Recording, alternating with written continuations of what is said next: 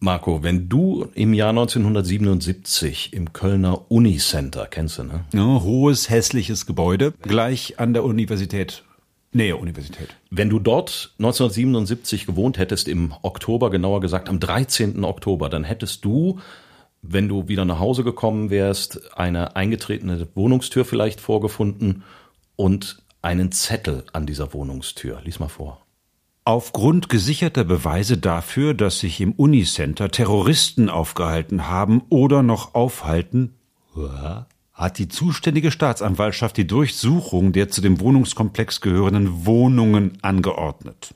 Die Polizei bedauert, dass es notwendig war, in der geschehenen Form in ihre Privatsphäre einzudringen, bittet aber in Anbetracht der Schwierigkeiten der Situation, insbesondere der Gefahren für die Hausbewohner, um ihr Verständnis. Hochachtungsvoll. Sehr freundlich, ne? Jo.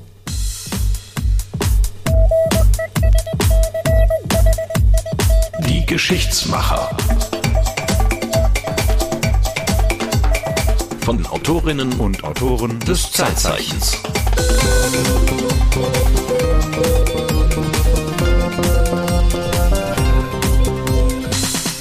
Eine zertretene Haustür, aber das ist noch nicht alles, was in diesem Jahr passieren wird. 1977, das Jahr des Terrors in Deutschland.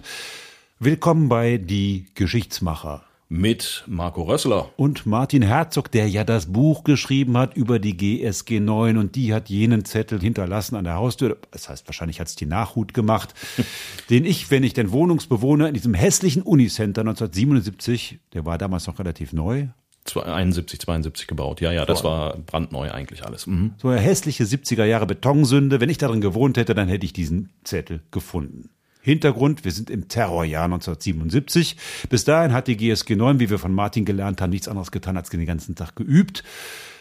Aber in diesem Jahr wird es ernst werden. Ja, das ist das Jahr des deutschen Herbstes und der Tag, an dem dieser Zettel an diversen Wohnungen im Unicenter hing war der 13. Oktober 1977 und der ist äh, markiert als der Beginn der heißen Phase im deutschen Herbst. Ähm, an diesem Tag ist das Unicenter einmal von oben nach unten und von unten nach oben durchsucht worden, eben von der GSG 9 und von vielen, vielen hundert anderen Polizisten und Kriminalbeamten. Und wer es kennt, weiß, es ist riesig. Äh, riesig, über 900 Wohneinheiten, 600 hat man an dem Tag wohl durchsucht, auf der Suche nach Hans-Martin Schleier. Der war fünf Wochen zuvor entführt worden. Der Arbeitgeberpräsident. Der Arbeitgeberpräsident nicht besonders beliebt in weiten Teilen der deutschen Bevölkerung, zumindest bei denen, die sich als links bezeichnet haben.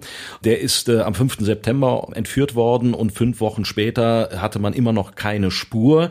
Die BRD war im Ausnahmezustand, muss man sich vorstellen. Polizeikontrollen mit Maschinenpistolen an allen möglichen Ausfallstraßen, Fahndungsplakate an jedem Briefkasten, Panzerwagen vor dem Bundeskanzleramt in Bonn, tausende Kriminalbeamten auf der Suche eben nach den RAF-Terroristen und äh, Hans-Martin Schleier. Also das war wirklich eine Atmosphäre, die unglaublich intensiv war. Und in dieser Atmosphäre kam nun der Befehl, das Unicenter in Köln zu durchsuchen. Wir werden aber heute nicht am Unicenter in Köln bleiben, sondern der Weg wird uns in die Wüste Somalias führen, nach Mogadischu. Darum wird es heute gehen bei den Geschichtsmachern. Wie gesagt, Kollege Herzog hat das Buch dazu geschrieben, hat viele Zeitzeugen interviewt, die heute zu Wort kommen werden. Einer davon ist Dieter Fox, der an jenem 13. Oktober und in den folgenden Tagen als GSG 9 Beamter ja, so nah dran war, wie es näher wohl nicht geht, ne? Das kann man so sagen. Und der war eben auch mit dabei am Unicenter vor 45 Jahren. Sehr früh morgens, ich glaube um 5 Uhr sind wir rausgefahren. Ich meine, das Haus hätte 23 Stockwerke oder ähnliches gehabt. Also schon eine richtige Herausforderung. So, wir haben das Gebäude aufgeteilt und eine Einheit hat sich von oben abgeseilt in die Stockwerke rein und hat immer durchsucht. Eine andere Einheit ist mit dem Aufzug nach oben gefahren und hat von oben runtergearbeitet zu Fuß. Und die andere Einheit wiederum ist von ganz unten, sodass man sich immer entgegenkam, ist von ganz unten im Stockwerk nach oben marschiert, natürlich unter voller Ausrüstung. Wir hatten zu dem Zeitpunkt teilweise die alten Schutzwesten mit den Bleiplatten innen drin. Die wiegt, glaube ich, um die 15, 18 Kilo, die Weste. 23 Stockwerke ist einfach nur top. Das könnte man anrechnen für Sportabzeichen, wenn sie da oben sind. Wir haben vieles gefunden. Nur Hans-Martin Schleier nicht. Ich glaube, 14.30 war noch ein Stockwerk, da war man dabei. Als die Meldung, dass eine Lufthansa-Maschine den Kurs geändert hat über Marseille. Mehr wusste man nicht. Da war noch nichts von Entführung und da war noch nichts von Geiselnahme. Die hat nur einen Kurs geändert. Man wusste überhaupt keine Einzelheiten. Aber was waren die Einzelheiten? Ja, die Einzelheiten waren, dass es sich bei dieser Maschine um eine äh, Boeing 737 der Lufthansa handelte mit dem Namen Landshut, äh, mittlerweile legendär, mit insgesamt 91 Menschen an Bord. Das waren 82 hauptsächlich Urlauber, dann waren an Bord fünf Besatzungsmitglieder und wie sich dann später erst herausstellte, vier Terroristen der PFLP, der Popular Front for the Liberation of Palestine, also der Volksbefreiungsfront Palästinas. So, das hat sich in den nächsten Tagen aber erst herausgestellt, wer das genau gewesen ist. Und äh, ja, die haben auf dem Weg von Mallorca nach Frankfurt das Flugzeug gekapert und umgeleitet, zunächst nach Rom und dort sind dann am Abend äh, überhaupt erstmal die Forderungen bekannt geworden. Es gibt ein äh, entsprechendes Schreiben. Das habe ich auch hier, da kannst du mal vielleicht einen Auszug lesen, Marco. Das Leben der Passagiere und der Besatzung und das Leben von Dr. Hans-Martin Schleyer hängen davon ab, dass sie die folgenden Forderungen erfüllen. Freilassung der folgenden Genossen der RAF aus westdeutschen Gefängnissen: Andreas Bader, Gudrun Enslin, Jan-Karl Raspe, Verena Becker, Werner Hoppe, Karl-Heinz Delvaux, Hanna Krabbe, Bernd Rösner, Ingrid Schubert, Irmgard Möller, Günter Sonnenberg. Jede Person soll 100.000 D-Mark mitbekommen. Die Zahlung von 15 Millionen US-Dollar gemäß beigefügten Anweisungen. Vereinbaren Sie mit einem der folgenden Länder die Aufnahme der Genossen die freigelassen wurden. Demokratische Republik Vietnam, Republik Somalia, Demokratische Volksrepublik Jemen. Jeder Verzögerungs- und Täuschungsversuch ihrerseits bedeutet den augenblicklichen Ablauf des Ultimatums und die Exekution von Hans-Martin Schleyer, den Passagieren und der Besatzung des Flugzeuges. 13. Oktober 1977, Organisation für den Kampf gegen den Weltimperialismus. Wow, klingt völlig unbekannt. Richtig, soweit ich weiß, ist diese Organisation auch weder vorher noch nachher wirklich in Erscheinung getreten. Das war ein Kommando, was zur PFLP gehörte, also zu dieser palästinensischen Befreiungsfront. Das klingt alles so ein bisschen wie bei das Leben des Brian, palästinensische Befreiungsfront, Kampf gegen den Weltimperialismus. Wie hängt das zusammen mit RAF-Terroristen in Deutschland? Ja, also wieso fordern Palästinenser die Befreiung von RAF-Terroristen? Ja, das ist ähm, das ist eine gute Frage. Äh, wir haben da in der ersten Folge über die GSG 9 in München schon mal drüber gesprochen.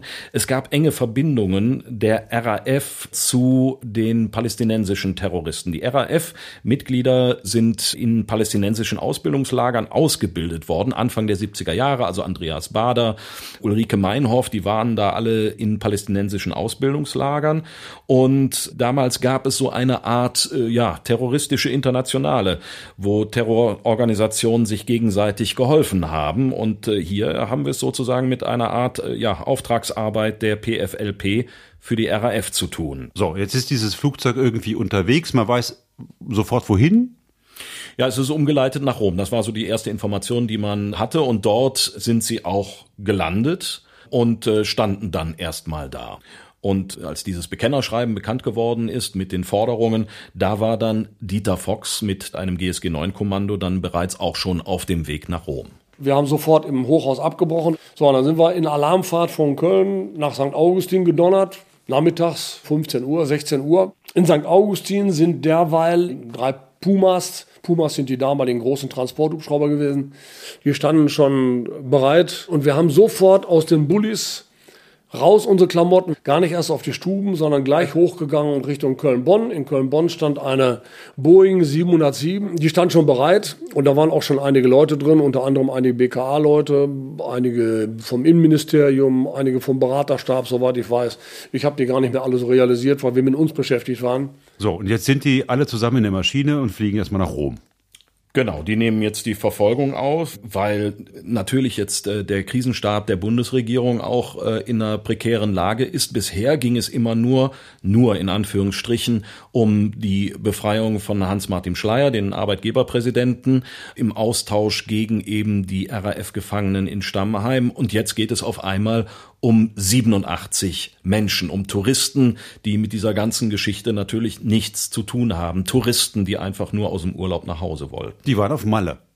Die waren auf Malle, genau, richtig. Und die wollten nach Hause und jetzt sind sie eben Gefangene und Teil eines ziemlich bösen Spieles, weil eben ihr Leben gegen das Leben äh, von einer Handvoll RAF-Leute gesetzt wird. Nun war ja bei Hans-Martin Schleier relativ früh klar, dass sich die Bundesregierung nicht wird erpressen lassen. Es war klar, man würde nicht auf irgendwelche Forderungen eingehen, sondern man spielte irgendwie auf Zeit. Hat sich dann mit der Entführung der Landshut irgendwas geändert? Grundsätzlich erstmal nichts von Seiten des Krisenstabes, aber natürlich war jetzt die Frage, spielt man immer noch die harte Nummer, denn es geht jetzt eben um 88 Menschenleben. Und so seltsam sich das anhört, für die Familie von Hans-Martin Schleier war es letztendlich so etwas, ja, wie ein Hoffnungsschimmer. Ich habe mich mit Jörg Schleier unterhalten, das ist der jüngste der drei Schleier-Söhne. Der war damals Student und der hat mir Folgendes gesagt. Man muss es aus der Situation der Familie sehen. Für uns war das natürlich fast eine positive Fügung, ne, weil wir gedacht haben, also jetzt können sie nicht nochmal 90 Leute opfern, sondern wenn, dann muss es jetzt eine gemeinschaftliche Aktion gehen. Das war eigentlich unsere große Hoffnung. Und das war ja dann auch wirklich extrem nervenaufreibend. Nicht nur, wie lange es sich hingezogen hat, sondern weil man ja überhaupt nichts erfahren hat, was man dann später wusste, wie dieses Hin und Her zwischen Bonn und Stammheim, ne, wie die taktiert haben mit der Zeit, zu Recht wahrscheinlich taktiert haben mit der Zeit. Das hat man ja erst hinterher erfahren, äh, wie das alles ablief. Ne? Tja, für uns war es eigentlich die letzte Hoffnung, dass es doch noch zu einem Austausch kommt. Gab es denn in dem Moment, Helmut Schmidt war damals Kanzler, gab es in dem Moment für ihn ein Zögern, dass er gesagt hätte, okay, jetzt lasse ich mich auf irgendeinen Deal ein? Soweit ich weiß, nicht. Also dieser Krisenstab hat ja ständig getagt und da war im Prinzip von Anfang an klar, nein, es wird keinen Austausch geben. Wir spielen hier auf Zeit und suchen irgendeine andere Lösung. Gerade Schmidt äh, war da sehr strikt in seiner Haltung. Es gab zwei Jahre vorher eine Entführung von Peter Lorenz, das ist ein CDU-Politiker, der fürs äh, Bürgermeisteramt in Berlin äh, kandidiert hat. Der ist entführt worden und da hat man dann nach einigen Tagen gesagt, okay, wir lassen einige RAF-Gefangene frei. Und was die RAF-Gefangenen, die Freigelassenen gemacht haben, also Peter Lorenz ist dann auch wieder freigelassen worden. Und was die RAF-Gefangenen gemacht also die, haben. Man hat sich an den Deal gehalten. Man hat sich an den Deal gehalten, die sind freigekommen, die sind ausgeflogen worden und der Deal war, die bleiben da, wo sie ausgeflogen werden, im Ausland. Aber was sie gemacht haben, war, die allermeisten von denen sind auf dem Absatz umgedreht und wieder in die Bundesrepublik eingereist und waren an weiteren terroristischen Aktivitäten beteiligt. Und da hat Schmidt gesagt, das soll uns nicht noch einmal passieren. Letztendlich, wenn wir auf die Forderungen, wenn wir auf solche Forderungen eingehen von Terroristen, dann ist das nichts anderes als eine Ermutigung zu weiteren Terrorakten. Im Prinzip eine Lehre. Wir hatten das am Anfang in der ersten Folge. Da ging es darum, dass die jüdischen Sportler sozusagen in Geiselhaft genommen worden ist und auch von den Terroristen Forderungen aufgestellt worden sind. Und Israel ist hart geblieben. Genau. Ja. Im Prinzip hat die Bundesrepublik dasselbe getan. Sie hat gelernt, ja, genau. Aus dem Fall Peter Lorenz hat man diese äh, brutale Lehre gezogen, eben solchen Forderungen nicht mehr nachzugeben. Aber man hatte jetzt auch eine vielleicht ebenso brutale Waffe, nämlich die GSG 9. Das war die Option. Ob das funktionieren würde, wusste man ja noch nicht. Also sie hatten ja, wie wir am Anfang festgestellt haben, bis zu diesem Jahr, bis zu diesem Einsatz eben keine größeren Einsätze gehabt. Also die Feuertaufe stand da noch aus. Und äh, man hat gesagt, okay, wir schicken die hinterher und äh, versuchen eine Befreiung als eine von mehreren möglichen Optionen vorzubereiten und dann vielleicht damit Glück zu haben. Ja. Wie alle wissen, fand eine Befreiung nicht in Rom statt, sondern die Odyssee der Landshut dauerte sehr, sehr lange. Ja, das war ein äh, regelrechter Irrflug, muss man sagen. Also von Rom ist die äh, Landshut dann erstmal nach Larnaca auf Zypern äh, geflogen. Als die GSG 9 darauf Kurs genommen hat mit ihrem Flugzeug, waren die da aber auch schon wieder weg. Dann ist die Landshut weiter nach Beirut. Dort sollte sie landen. Da war aber dann der Flughafen gesperrt. Man hat sie nicht landen lassen. Das gleiche in Damaskus, in Bagdad, in Kuwait. Dann sind sie kurz in Bahrain gelandet und dann sind sie weiter nach Dubai. Dort gab es auch keine Landeerlaubnis und sie sind dann trotzdem gelandet, weil eben der Sprit irgendwann alle war. Ja, wie, wie, war wie, wie, wie viele Stunden waren die da schon unterwegs? Also zu dem Zeitpunkt, wo sie dann in Dubai gelandet sind, waren die schon zwei Tage mit mehreren Zwischenstopps äh, unterwegs. Und die GSG 9 immer hinterher? Nee, die GSG 9 ist erstmal nach Ankara geschickt worden. Auf der Forderungsliste der Geiselnehmer standen auch zwei Genossen in türkischen Gefängnissen. Und deswegen hat man die erstmal dahin geschickt, um nachzuhorchen. Ähm, also das war ja nicht nur die GSG 9, sondern da waren dann auch eben Innenministeriumsmitarbeiter und Geheimdienstler und BKA-Leute mit an Bord. Und da sollten die erstmal rausfinden, wie die Türken zu der ganzen Sache stehen. Und äh, dann sind die dort erstmal auf Warteposition gegangen. Also die wollten letztendlich diese Palästinenser, die in einem türkischen Gefängnis sitzen, wollten sie mal gucken, ach, vielleicht lassen die ja frei. Ja, also es ging da so um eine halb, äh, ja, halb diplomatische, geheimdiplomatische Mission. Es waren äh, zu dem Zeitpunkt paar 20 GSG 9 Leute, die haben dann auf dem Flughafen in Ankara gesessen. Wobei das jetzt nicht gerade die Diplomaten waren, richtig? Also nee. warum, warum, warum sitzen die in Ankara? Weil die mit, das war die gleiche Maschine, mit denen auch die Diplomaten geflogen sind und die Geheimdienstleute und die BKAler. Also die saßen da halt mit drin. Und zwei, und, Flugzeuge, zwei Flugzeuge hatte die Bundesrepublik nicht. Ja, ach, das, man muss sich das immer vorstellen. Das war ja auch ein großes Durcheinander. Die sind ja innerhalb kürzester Zeit sind die aufgebrochen und dann hieß es, fliegt denen hinterher. Wie auch immer jedenfalls haben die erstmal in Ankara gesessen und eine Weile Däumchen gedreht. Äh, die haben dann, weil sie auch nicht wussten, was sie machen sollten, haben sie dann äh, gegen türkisches Militär von der Luftwaffenbasis, die daneben an war, haben sie Fußball und Volleyball gespielt. Das hat äh, Wegener angeordnet, um die Leute ja beschäftigt zu halten. Die können ja nicht die ganze Zeit nur ihre Waffen putzen. Und deswegen haben die dann dort irgendwelche Aktivitäten gemacht. Das war nicht ganz so gut, denn irgendwann sind die aufgefallen und ein türkisches Kamerateam hat die entdeckt und gefilmt. Und zwar als einige GSG 9 Leute auf dem Weg vom Flugzeug in die Kaserne waren zum Mittagessen. Und einer derer, die da gefilmt worden sind, das war der GSG 9 Mann Werner Heimann. Mit dem habe ich mich auch unterhalten. Meine Tochter, die hat Fernsehen gucken und hat dann zur Mama gesagt, guck mal, da geht der Papa ja. Und da wussten auch unsere Familien erst, wo wir überhaupt waren. Vorher war ja nicht bekannt, wo wir waren und ob wir in der Unterkunft sind oder unterwegs sind, das wusste ja keiner. Und dann war klar, die GSG 9 ist unterwegs. Und daraufhin wurde der Einsatz ja abgebrochen. Offiziell. Ne, man hat gesagt, ja, wenn er jetzt im deutschen Fernsehen gezeigt wird, äh, dann können wir den Einsatz abbrechen. Und dann sind wir tatsächlich in Köln-Bonn wieder gelandet. Das wurde dann wohl auch in den Medien verbreitet dass der Einsatz abgebrochen war, aber nur für die Öffentlichkeit. Aber es war schon so geplant, dass wir nächsten Morgen direkt wieder losfliegen. Das war geplant. Und äh, dann haben wir ein paar Stunden geschlafen, da kam eine Alarmierung und dann sind wir ja nochmal wieder los. Und dann mit unseren ganzen Truppen. Klingt irgendwie ein bisschen dilettantisch, wenn man ehrlich ist. Man fliegt nach Ankara mit den, mit den Diplomaten und dann spielt man erstmal eine Runde Fußball, lässt sich dabei filmen. Und wenn man zu Hause ankommt, steht da auch das deutsche Fernsehen und macht einen Bericht drüber. Ja. Das ist schon ein bisschen Panne. Also das erste, ja, gebe ich dir recht, da waren die wohl offensichtlich sehr unbesorgt. Beim zweiten Mal, da wollte man, dass die Presse das mitbekommt. Es sollte klar werden, die sind wieder zurück. Einsatz abgebrochen. Das war aber eine Finte. Man hat am nächsten Morgen äh, die Leute und dann allerdings den ganzen Trupp, 60 Mann, in LKW gesetzt und die über Umwegen nach äh, Köln-Bonn wieder zurückgekarrt und teilweise auch in, in Hubschraubern, so dass man da nicht mitbekommen konnte, dass die GSG 9 wieder auf den Weg geschickt worden ist. Denn die Presse wartete natürlich dann mittlerweile auch in St. Augustin vor dem Tor und wartete darauf, dass die GSG 9 eventuell da wieder rauskommt. Und das hat man dann verdeckt gemacht und hat den Jungs gesagt, äh, so wenn ihr irgendwie angesprochen werden solltet oder falls ihr da in irgendeine Situation kommt, Ihr seid vom Roten Kreuz, eine Hilfstruppe.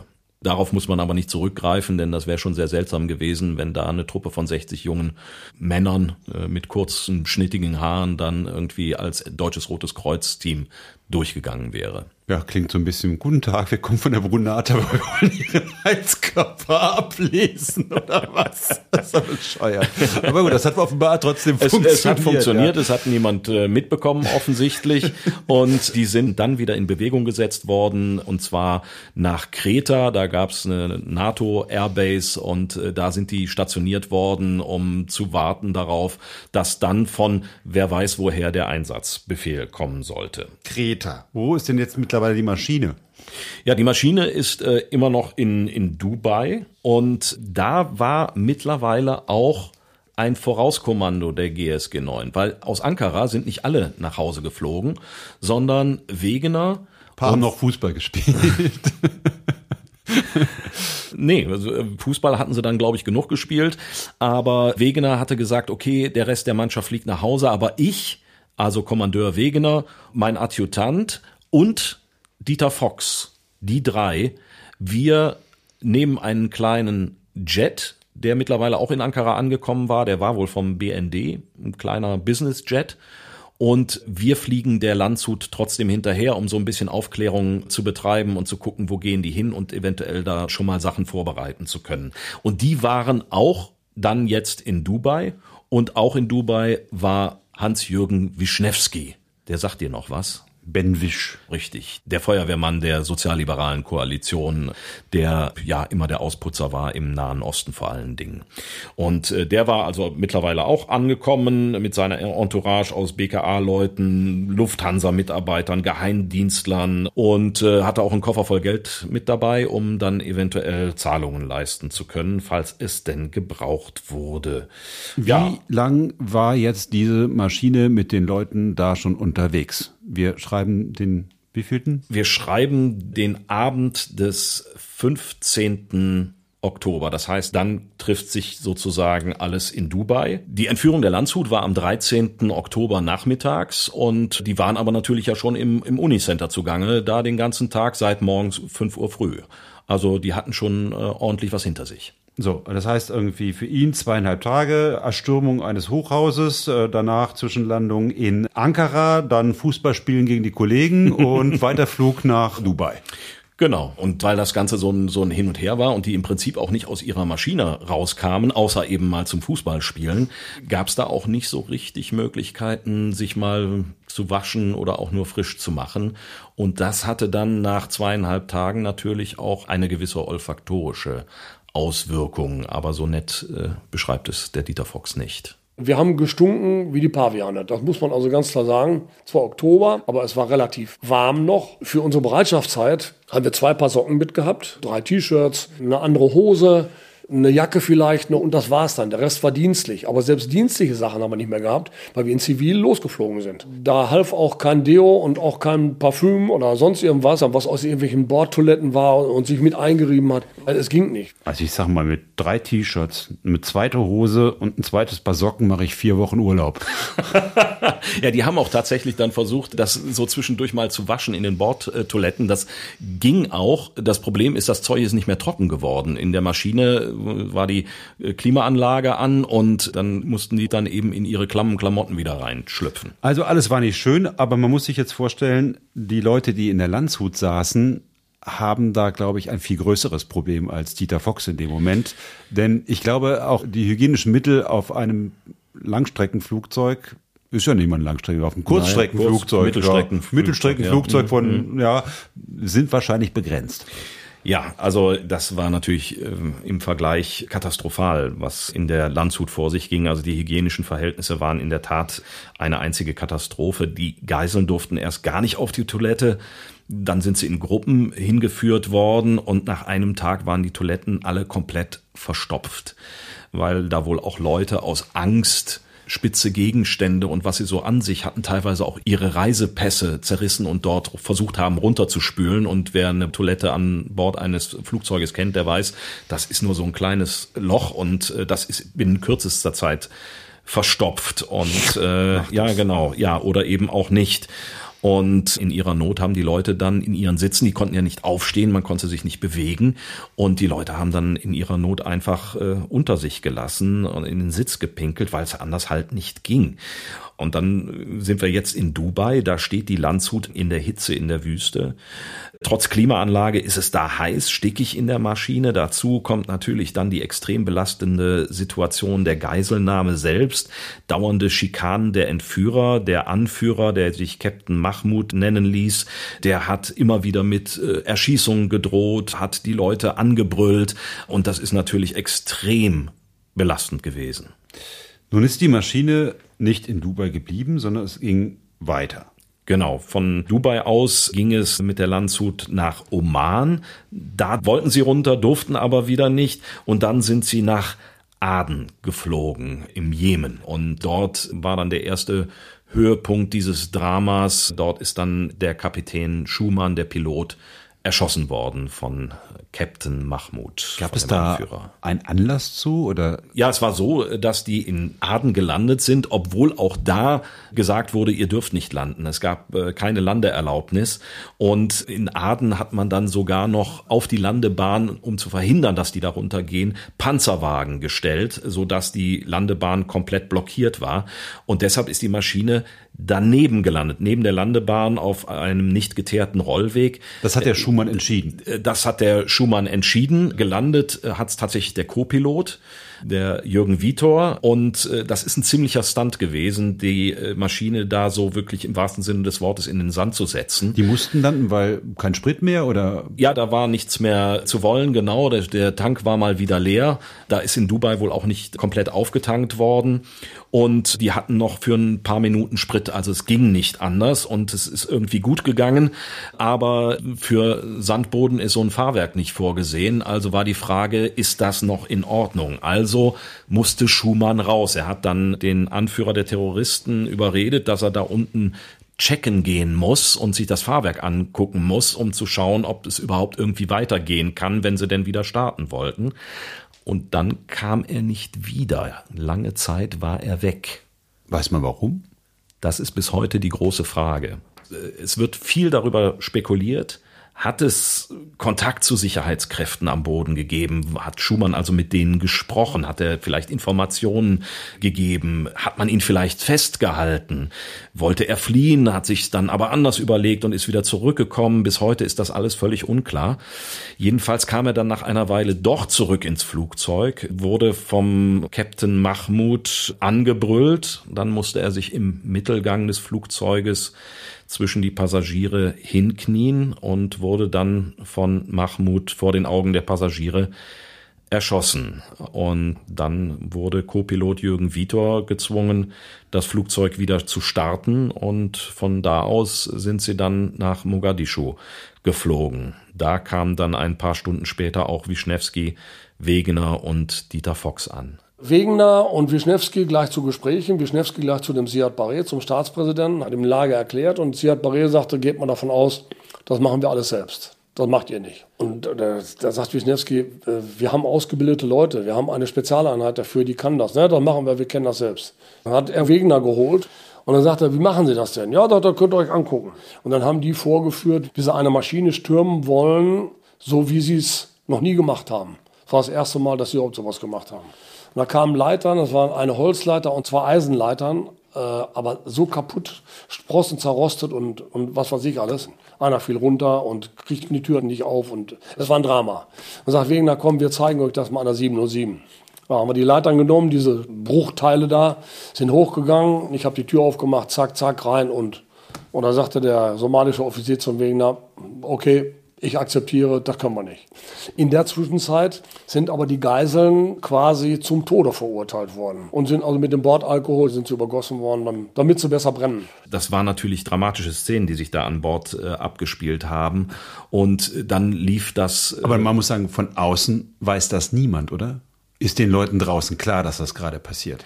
Nein, das natürlich nicht mit dem Alkohol, dass es den Menschen da drin hundselend gehen musste, das war natürlich klar, aber letztendlich ist das eine Röhre. Und äh, wenn man da keine Informationen hat, die da nach außen dringen, dann weiß man das nicht. Das ist erst später bekannt geworden, aber was es gab, war ein sehr dramatischer Appell kurz vor Ablauf des Ultimatums von der Chefstewardess an Bord, Gabi Dillmann hieß die, die hat kurz vor Ablauf des äh, Ultimatums einen sehr dramatischen Appell per Funk in die Welt gesendet. Vielleicht magst du den auch nochmal vorlesen, Marco. Das ist ein, äh, ein Funkspruch gewesen. Das ist ein Funkspruch gewesen, genau. Gut. Wir wissen jetzt, dass dies das Ende ist. Wir wissen, dass wir sterben müssen. Es wird sehr schwer für uns sein, aber wir werden so tapfer wie möglich sterben. Wir sind alle zu jung zum Sterben, auch die Alten unter uns sind zu jung dazu. Wir hoffen nur eins, dass es schnell geht, dass wir nicht allzu große Schmerzen haben werden. Aber vielleicht ist es besser zu sterben, als in einer Welt zu leben, in der Menschenleben so wenig zählen. In einer Welt, wo so etwas möglich ist, in der es wichtiger ist, neun Menschen im Gefängnis zu halten, als 91 Menschen das Leben zu retten. Bitte sagen Sie meiner Familie, dass es gar nicht so schlimm war, und bitte sagen Sie meinem Freund, sein Name ist Rüdiger von Lutzau, dass ich ihn sehr geliebt habe. Ja, und wie es der böse Zufall so wollte, saß eben genau der Rüdiger von Lutzau als Co-Pilot in Wischnewskis Maschine. Der ist auch in Mogadischu gewesen und der hat diesen Funkspruch mitgehört und ihn mitnotiert. Und äh, ja, der brauchte anschließend erstmal einige Beruhigungspillen. Der ist dann vom Cockpit nach hinten gewankt und ist da zusammengebrochen. Jetzt sind von der GSG 9 nur drei Leute da in Mogadischu. Dieter Fox, Wegener und der Adjutant von Wegener, Baum heißt er. Okay, so zu dritt wollen die das Ding wahrscheinlich nicht stürmen. Genau, die Maschine mit dem Rest der GSG 9, die war ja in Kreta stationiert die Tage zuvor und die musste herangeführt werden. Die waren mittlerweile wieder gestartet, waren auf dem Weg nach Djibouti und sind dann nach Mogadischu umdirigiert worden. Aber die brauchten halt noch ein paar Stunden, bis sie da waren. Und äh, das hieß, irgendwie musste dieses Ultimatum verlängert werden. Irgendwie mussten sie Zeit schinden. Das heißt, man hat irgendwas versprochen. Genau, das ist das, was man in so einem Fall normalerweise dann tut. Man verspricht das Blaue vom Himmel, nämlich wir erfüllen alle eure Forderungen. Und äh, deswegen hat man den Entführern dann mitgeteilt, dass die Bundesregierung gesagt hat, okay, wir lassen die Gefangenen frei, beziehungsweise wir bringen sie dann nach Mogadischu, wir fliegen sie aus. Aber dafür braucht man natürlich Zeit. Die sitzen in verschiedenen Gefängnissen und die muss man zusammenführen und dann von Frankfurt nach Mogadischu bringen. Und äh, so ein Flug dauert ja auch eine Weile. Also wir brauchen Zeit.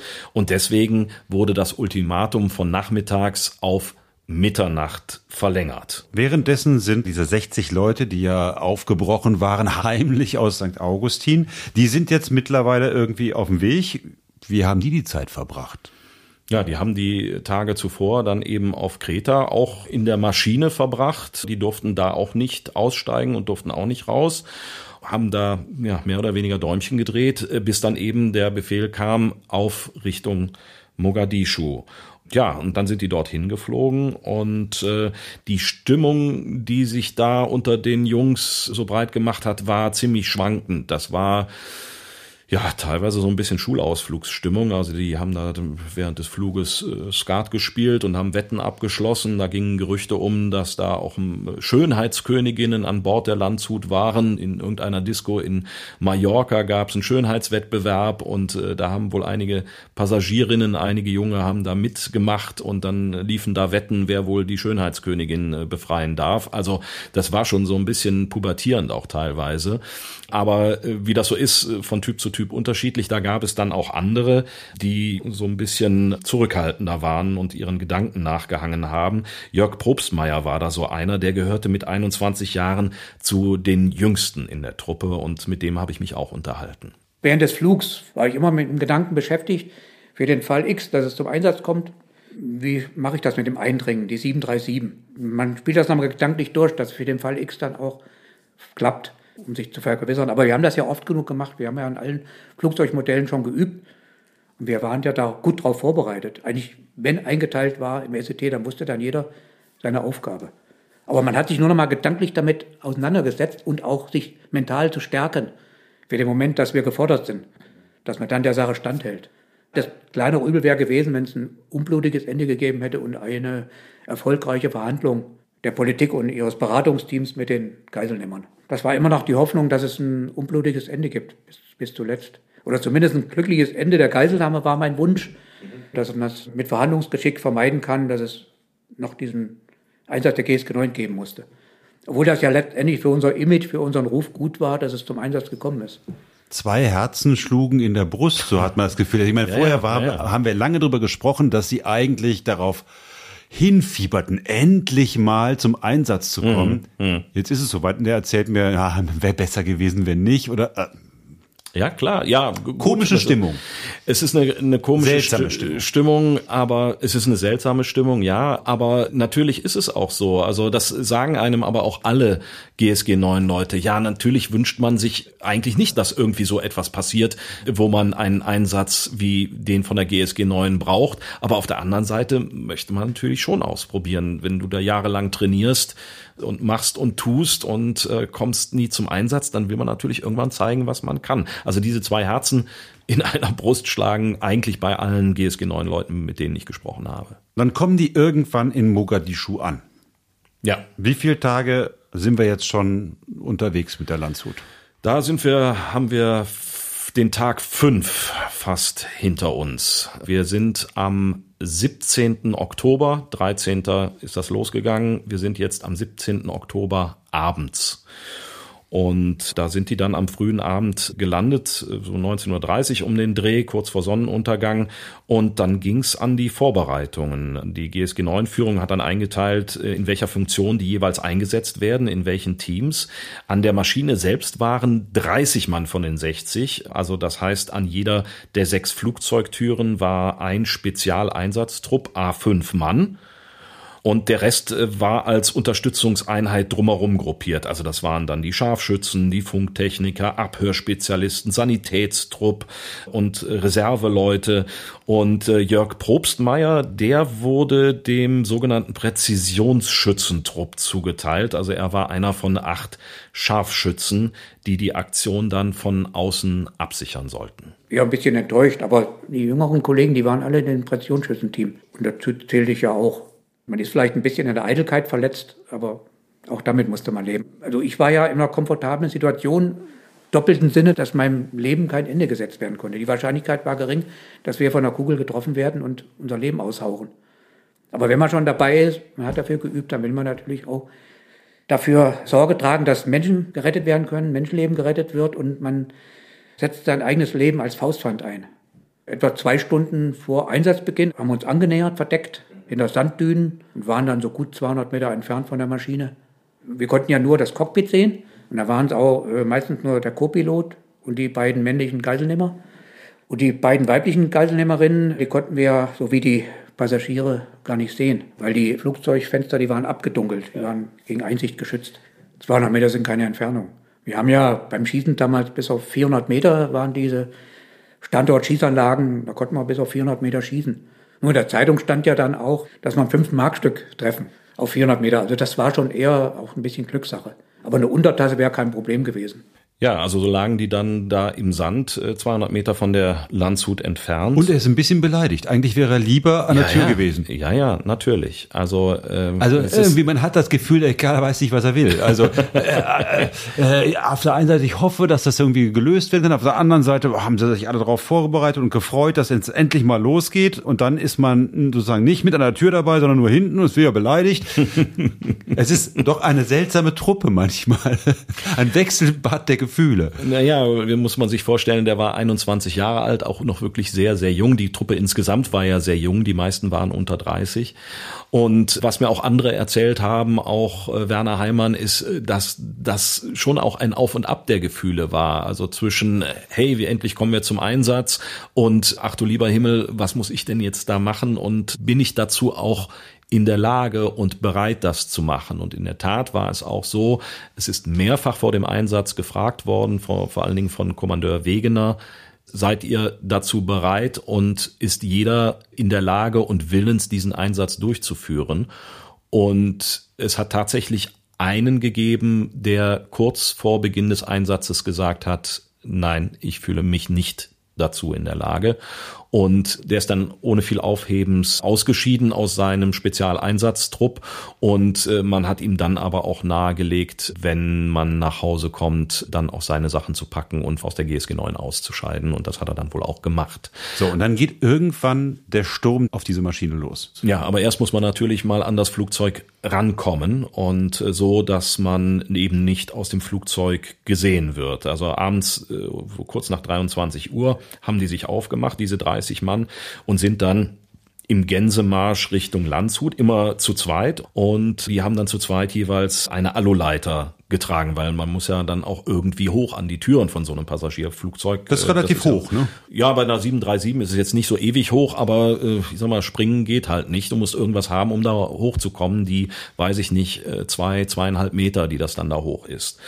Dann sind die da so nacheinander im Gänsemarsch hin und Werner Heimann und Dieter Fox haben jeweils einen Sturmtrupp angeführt. Heimann den, der durch die Tür von links eindringen sollte, sind ja sechs Türen an so einem Flieger.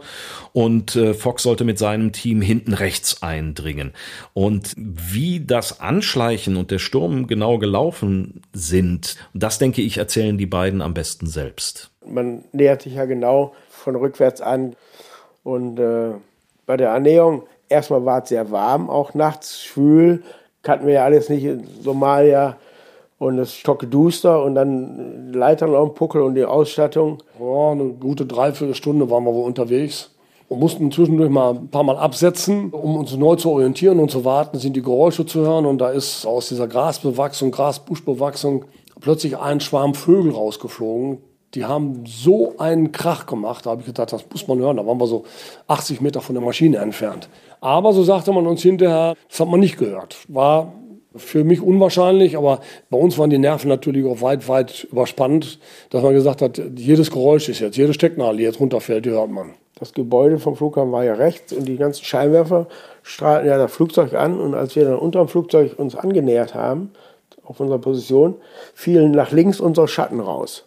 Und da habe ich nur gedacht, wenn die jetzt oben aus dem Fenster gucken, dann sehen die genau unsere Annäherung. Und dann kann das ja böse enden. Aber die Rollos waren ja Gott sei Dank alle runter, die Türen waren zu, hat auch keiner rausgeguckt. Als wir rückwärts an die Maschine rankamen, kam aus den Toilettenlüftungen ein bestialischer Gestank, den man sich überhaupt nicht vorstellen kann. Ätzend. Aber für uns klar, die wir da drunter standen, war das so ein ganz kurzer Hinweis, was die Menschen, die oben in der Maschine waren, ausgestanden haben müssen, was sich da abgespielt hat die Phase, wo die Leitern angelegt werden, so, das dauert ja auch sehr lange. Das Flugzeug darf sich ja nicht bewegen. Und es steht ja nun mal auf zwei Rädern da unten oder vier, ne? Und ist ja doch ziemlich kipplig. Und diese Phase war sehr lange und dann entsprechend äh, die Position auf der Leiter eingenommen und dann wurde erst gesagt, so jetzt fertig. Und dann hat es ja noch ein bisschen gedauert, bis alle fertig waren. Also wenn man an der Tür steht, kurz vorm Eindringen, an der Flugzeugtür denkt man nicht mehr normal bürgerlich, sage ich mal ganz vorsichtig, sondern man denkt rationell einsatzmäßig. Da denkt man nur rein, Position halten, das, was ich gelernt habe, Feuer erwidern und fertig. Mehr nicht. Es geht nur ein Gedanke durch den Kopf, den muss man aber auch ausblenden, sonst kann man das nicht machen. Und zwar, hoffentlich sind die Türen nicht verbombt. Ne? Also mit Zündern und Sprengstoff gesichert. Das hätten wir zum Beispiel gemacht. wenn wir die Terroristen gewesen wären. Aber das hatten sie ja Gott sei Dank nicht. Denn das wäre dann, hätte ja böse geendet für uns. Ne? Die hatten ja Sprengstoff angebracht in der Maschine zwischen erster und zweiter Klasse, aber Gott sei Dank nicht an den Türen. Und das wäre das Einfachste gewesen, um das Flugzeug zu sichern, gegen Aufmachung von außen. Und dann kam ja das Zeichen für den Sturm. Also der erste Mann steht oben, der macht die Tür auf und der zweite geht dann als erster rein und dann der Truppführer. Und, und der die Tür aufmacht, in meinem Fall war das so, der hat die Tür so aufgerissen, der ist mit von der Leiter geflogen. ja, da kann nur froh sein, dass das kein Jumbo war ne, und auf sechs Meter Höhe abgestürzt ist. Ne. Der ist unten auf die Erde und war aber sofort wieder oben. Die Türen wurden aufgemacht, die Trupps sind eingedrungen in die Maschine haben gerufen, mein Rufer, ich bin hinten rechts reingegangen in die Maschine, mein Rufer, Köpfe runter, wo sind die Schweine? Das ist ein Ruf gewesen deswegen, weil ich den Leuten sagen wollte, Zum einen nimmt die Köpfe runter, wenn geschossen wird. Und zum anderen können wir besser sehen, was sich vorne abspielt. Und die haben auch wirklich funktioniert. Die Leute, die haben trotz ihrer Lethargie und trotz ihrer, ihres elenden Daseins, haben die alle die Köpfe so gut es ging runtergenommen und wir konnten sauber nach vorne gucken. Dann kriegt jeder Trupp kriegt seine Abschnitte, seine Feuergrenzen, sodass man sich nicht gegenseitig ins Gehege kommt und die einen Kameraden erschießt. Es, es wurden also, es ging gleich die Meldungen immer an, an Wegner, erster Terrorist ausgeschaltet, zweiter, dritter und dann. Das ging alle unheimlich schnell. Also man hat ja auch gar keine Zeit, da groß drüber nachzudenken, sondern man handelt und, und äh, das geht also blitzschnell. Und dann nimmt man noch wahr, da lag eine Pistole noch und so. Und dann wurde er auch schon evakuiert. Ja, und dann ging das eigentlich sehr schnell. Die ganze Geschichte hat gedauert etwa eine Minute und dann war Ruhe in der Maschine. Dann waren zwei männliche Terroristen. Einer war sofort tot, eine weibliche sofort tot. Der zweite männliche ist in der Flughafen, auf dem Transport in die Flughafenhalle verstorben. Ja, und die einzige, die Andraves, war schwerst verletzt, aber hat überlebt. Während der letzten Phasen des Feuerkampfes haben wir schon die ersten Passagiere hinten rausgezogen und evakuiert. Und nachdem wir gesagt haben, so raus jetzt aus der Maschine, dann haben die relativ schnell aber lethargisch, animalisch reagiert. Die haben mit sich machen lassen, nur weg aus der Maschine. Einige sind leider runtergefallen, die konnten wir gar nicht festhalten, die wollten einfach nur raus. Das Ganze hat dann gedauert vier Minuten, bis diese Aktion mehr oder weniger beendet war. Und dann gab es einen mittlerweile recht berühmten Anruf von Hans-Jürgen Wischnewski nach Bonn, wo er Kanzler Schmidt dann am Telefon gesagt hat, die Arbeit ist erledigt. Und außer ein paar Schrammen war keine Geisel ernsthaft verletzt. Nur ein Polizeibeamter war von einer Kugel getroffen, aber eben nicht lebensgefährlich. Helmut Schmidt, so heißt es, wäre, wenn das Ganze schiefgegangen wäre, zurückgetreten. So ist es, genau. Er hatte den Brief schon formuliert. Sein Rücktrittsschreiben lag fertig in der Schublade und wäre die Aktion schiefgegangen, dann wäre er am nächsten Tag zurückgetreten. Er muss großes Vertrauen in diese GSG 9 gehabt haben. Ja, er hatte nicht mehr allzu viele Alternativen und musste da, glaube ich, auch äh, Vertrauen reinsetzen. Und was auf jeden Fall sicher war, ist, äh, dass er anschließend extrem erleichtert war. Also der ist ja nun nicht wirklich für große Gefühlsausbrüche bekannt gewesen, Helmut Schmidt. Aber äh, nach dem Telefonat hat er wohl seine Sekretärin umarmt und ist dann nach nebenan gegangen, weil ihm die Tränen gekommen sind. Helmut Schmidt als Kanzler gerettet. Die GSG 9 äh, hat die Geiseln ohne große Verluste befreit. Ein Verletzter und natürlich die toten Terroristen. Ja. Was machen die jetzt? Feiern die mit den Schönheitsköniginnen oder was passiert? ja, also die ganze Geschichte war nach wenigen Minuten vorbei und dann sind natürlich die befreiten Geiseln dann erstmal in Sicherheit gebracht worden ins Flughafenterminal und dann haben die GSG 9 Leute ihre Sachen zusammengesammelt und sind äh, in ihr Flugzeug wieder zurückgekehrt. Und bis die sich so richtig freuen konnten, das hat einen Augenblick gedauert gedauert? Die Euphorie kam erst nachher, als wir wieder alles abgelegt hatten, in unserem Flugzeug waren. Und die Euphorie wurde dann wieder gedämpft, weil wir gehört haben, dass ein Kamerad von uns äh, angeschossen wurde. Und da war ja noch nicht klar, was mit dem passiert ist. Wir haben ja eigene Sanitäter mitgehabt und alles, die haben sich darum gekümmert. Und als wir in unserer Maschine waren, kam zuerst Wischnewski rein, klatschnass geschwitzt, und sagte, Jungs, habt ihr was für mich zu trinken? Ich revanchiere mich auch in Bonn. Ne? Und äh, dann kam ein Sanitäter rein und hat den Werner Losert äh, am Arm gehabt und hat ihn reingeführt. Der konnte also selber gehen, hat hier eine weiße Halskrause gehabt. Und dann, dann waren wir richtig zufrieden, ne? weil dann war klar, es ist eigentlich keinem von uns was Ernsthaftes passiert. Und äh, ja, wie wir dann halt sind, haben wir fünf Tage keinen Alkohol getrunken. Die Maschine war ja voll davon. haben wir erstmal minimiert, das Zeug. Und dann haben wir eine Flasche Sekt genommen, haben Werner Lose den Mund aufgemacht, Sekt reingeschüttet. Hier lief nichts raus, aber gesagt, kann nicht so schlimm sein. ja, der wurde dann aber versorgt, der hat sich dann hinten hingelegt, den Sanitäter betreut und so. Aber dann war bei uns richtig die Stimmung richtig gelöst, als wir äh, wussten, dass nichts passiert ist. Und, und dann hieß es ja auch, den Geiseln ist nichts passiert, eine Stewardess verletzt und so. Ja, und dann war, das war ja dann ein Erfolg wo wir gesagt haben, jawohl, jetzt haben wir doch bewiesen, was wir die vier Jahre trainiert haben oder fünf fast. Da war richtig gute Stimmung. Ja. So, das klingt nach alles super, alles gut gelaufen, wunderbar, alle froh, Happy End und der Jüngste heiratet die Schönheitskönigin.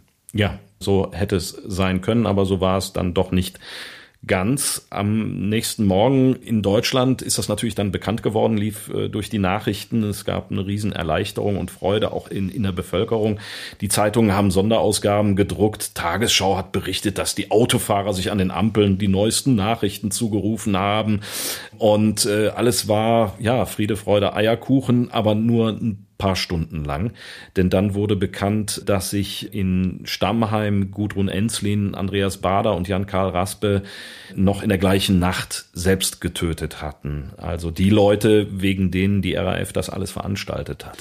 Äh, alles muss man ja sagen, es war ja nicht nur die Landshut entführt. Arbeitgeberpräsident Hans-Martin Schleier der ja vorher schon entführt worden ist, mhm. weit, weit vorher. Ich weiß ja. gar nicht, wie, wie viele Wochen war der? Äh, Fünf Wochen vorher. Das heißt, dessen Entführung geht das in die sechste Woche und es ist irgendwie klar, wenn die sich jetzt umgebracht haben, das geht nicht gut für den aus.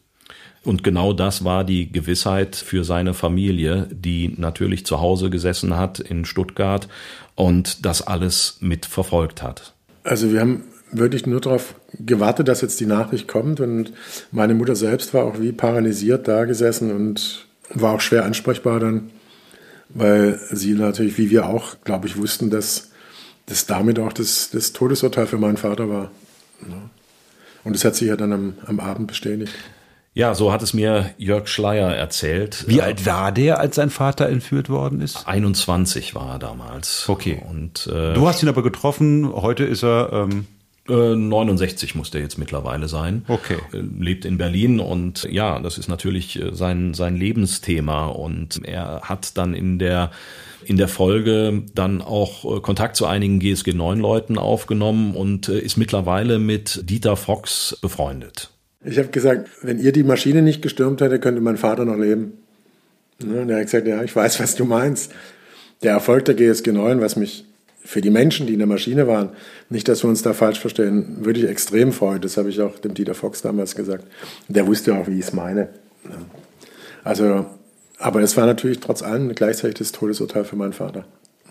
Also es, es war, wie man so schön sagt, die Abwägung der Güter. Und mein Vater hat es halt, ja, getroffen.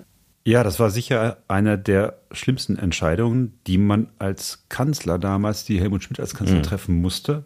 Aber mal realistisch, hätte es einen anderen Ausweg gegeben? Ja, wenn man denn äh, diese Entscheidung einmal getroffen hat, so wie es eben Schmidt und der Krisenstab getan hat, dass wir uns nicht weiter erpressen lassen als Staat. Und wenn diese Entscheidung Was ja gefallen auch logisch ist, klingt.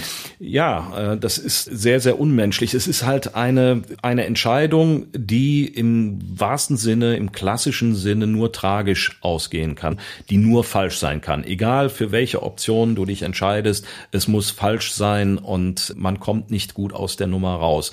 Ja, hat was von einer griechischen Tragödie. Eine griechische Tragödie mit Helden. Denn die Helden von Mogadischu, das ist so ein feststehender Ausdruck mhm. und jeder weiß, ah, die GSG 9 ist gemeint. Ja, innerhalb kürzester Zeit wurde aus dem Trainingsweltmeister, so hatten wir das in der letzten Folge ja beschrieben, aus dem Trainingsweltmeister GSG 9 wurden die Helden von Mogadischu und Welt bekannt. Und bei ihrer Rückkehr am nächsten Tag sind sie auch dann entsprechend empfangen worden, wobei denen das gar nicht so recht war. Denn äh, als die da in Köln-Bonn angekommen sind am nächsten Tag, da lag dann ein roter Teppich, äh, Musikchor hat aufgespielt, die Goldfasanen des BGS, also äh, die hohen Weinträger und Ordensträger des Bundesgrenzschutzes, die warteten da, Innenminister Mayhofer, ein riesiger Pressepulk, Live-Kameras. Und egal mit wem man da spricht von der GSG 9, von den Leuten, die dabei gewesen sind, das war denen eigentlich alles eher peinlich, auch äh, dem jungen Jörg Probstmeier. Das war eigentlich die größte Herausforderung des Einsatzes, weil wir waren darauf gar nicht vorbereitet.